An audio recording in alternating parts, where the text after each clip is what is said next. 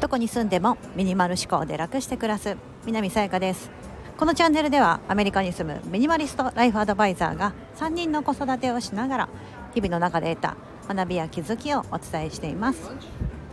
今日はニューヨークを歩きながら出会いと別れの話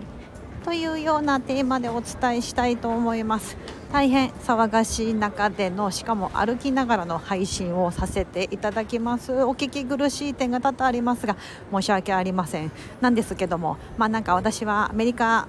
のニューヨークの近くに住んでるので、まあ、そういった海外ならではの臨場感を楽しんでいただければと思います。今日久々にですねニューヨークのマンハッタンまあなんか何ですか？東京23区ど真ん中みたいな ニューヨークのマンハッタンってその、まあ、一番こうエンパイアステートビルとかなんかそういったのがあるその場所に来ております。まあ、ここに来てるのはですね、えー、今月もう今3月に入りましたよね3月にあのお友達が帰国するというのであのそのお友達に会いに、まあ、その友達は帰るからってことで他の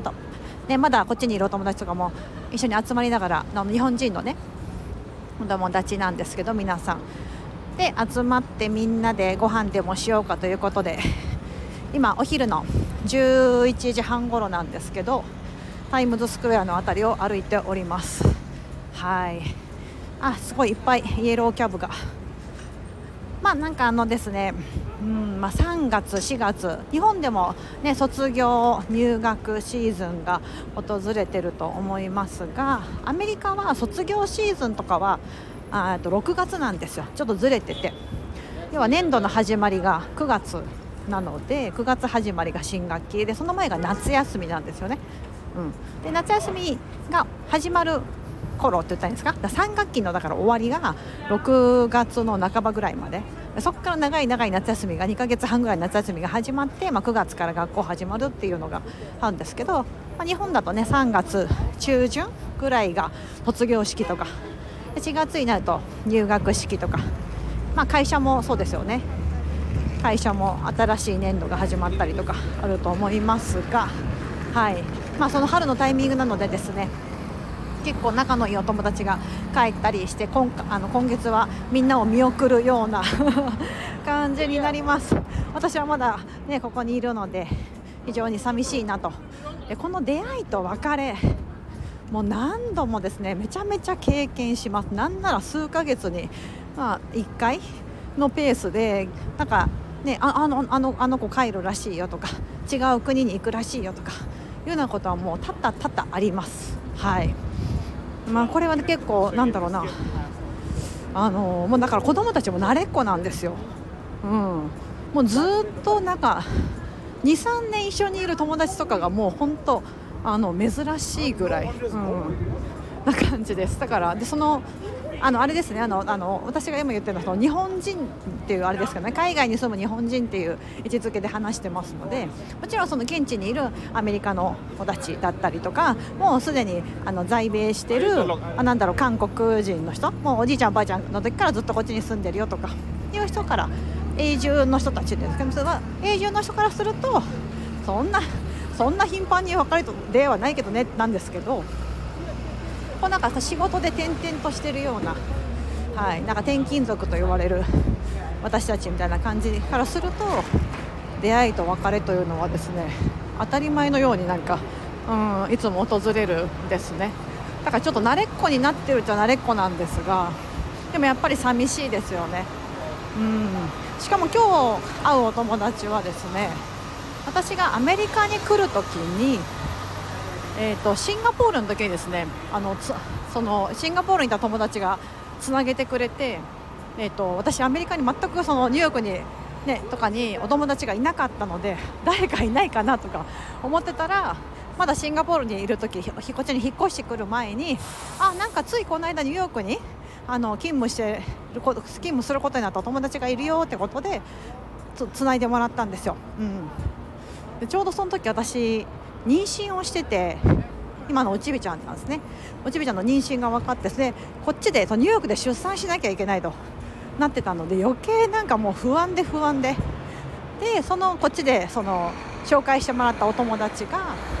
同じそのたまたま同じような時期にさやかちゃんと同じような時期にあの出産予定の子が私の周り結構いるからつなげるねみたいな感じでつなげてくれて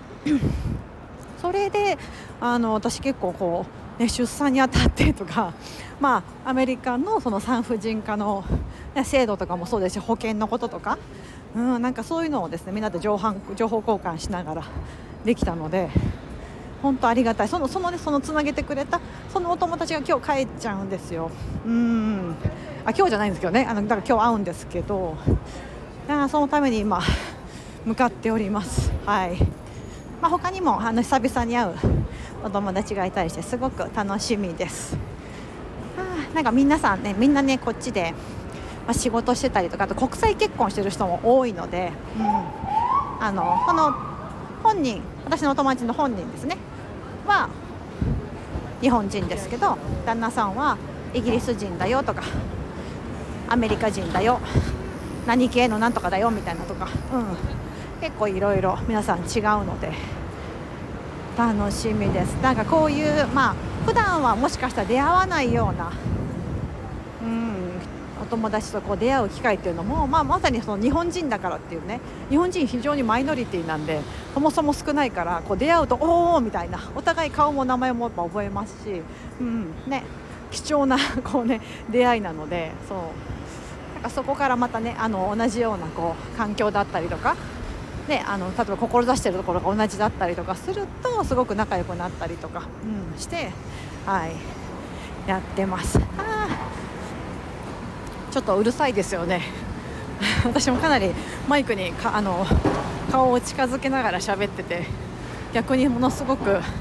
あの聞き取りづらいのかなと思って申し訳ないですさあ今あのお店どこかな？私いつももうお店本当わからないんでお友達にいつもお店決めてねってお願いしててもう私は本当ただその場所に行くみたいな そういうタイプなんです。なんか昔はそうじゃなくて結構私が決めてみんなを集めてとかよくやってたんですけどなんかだんだん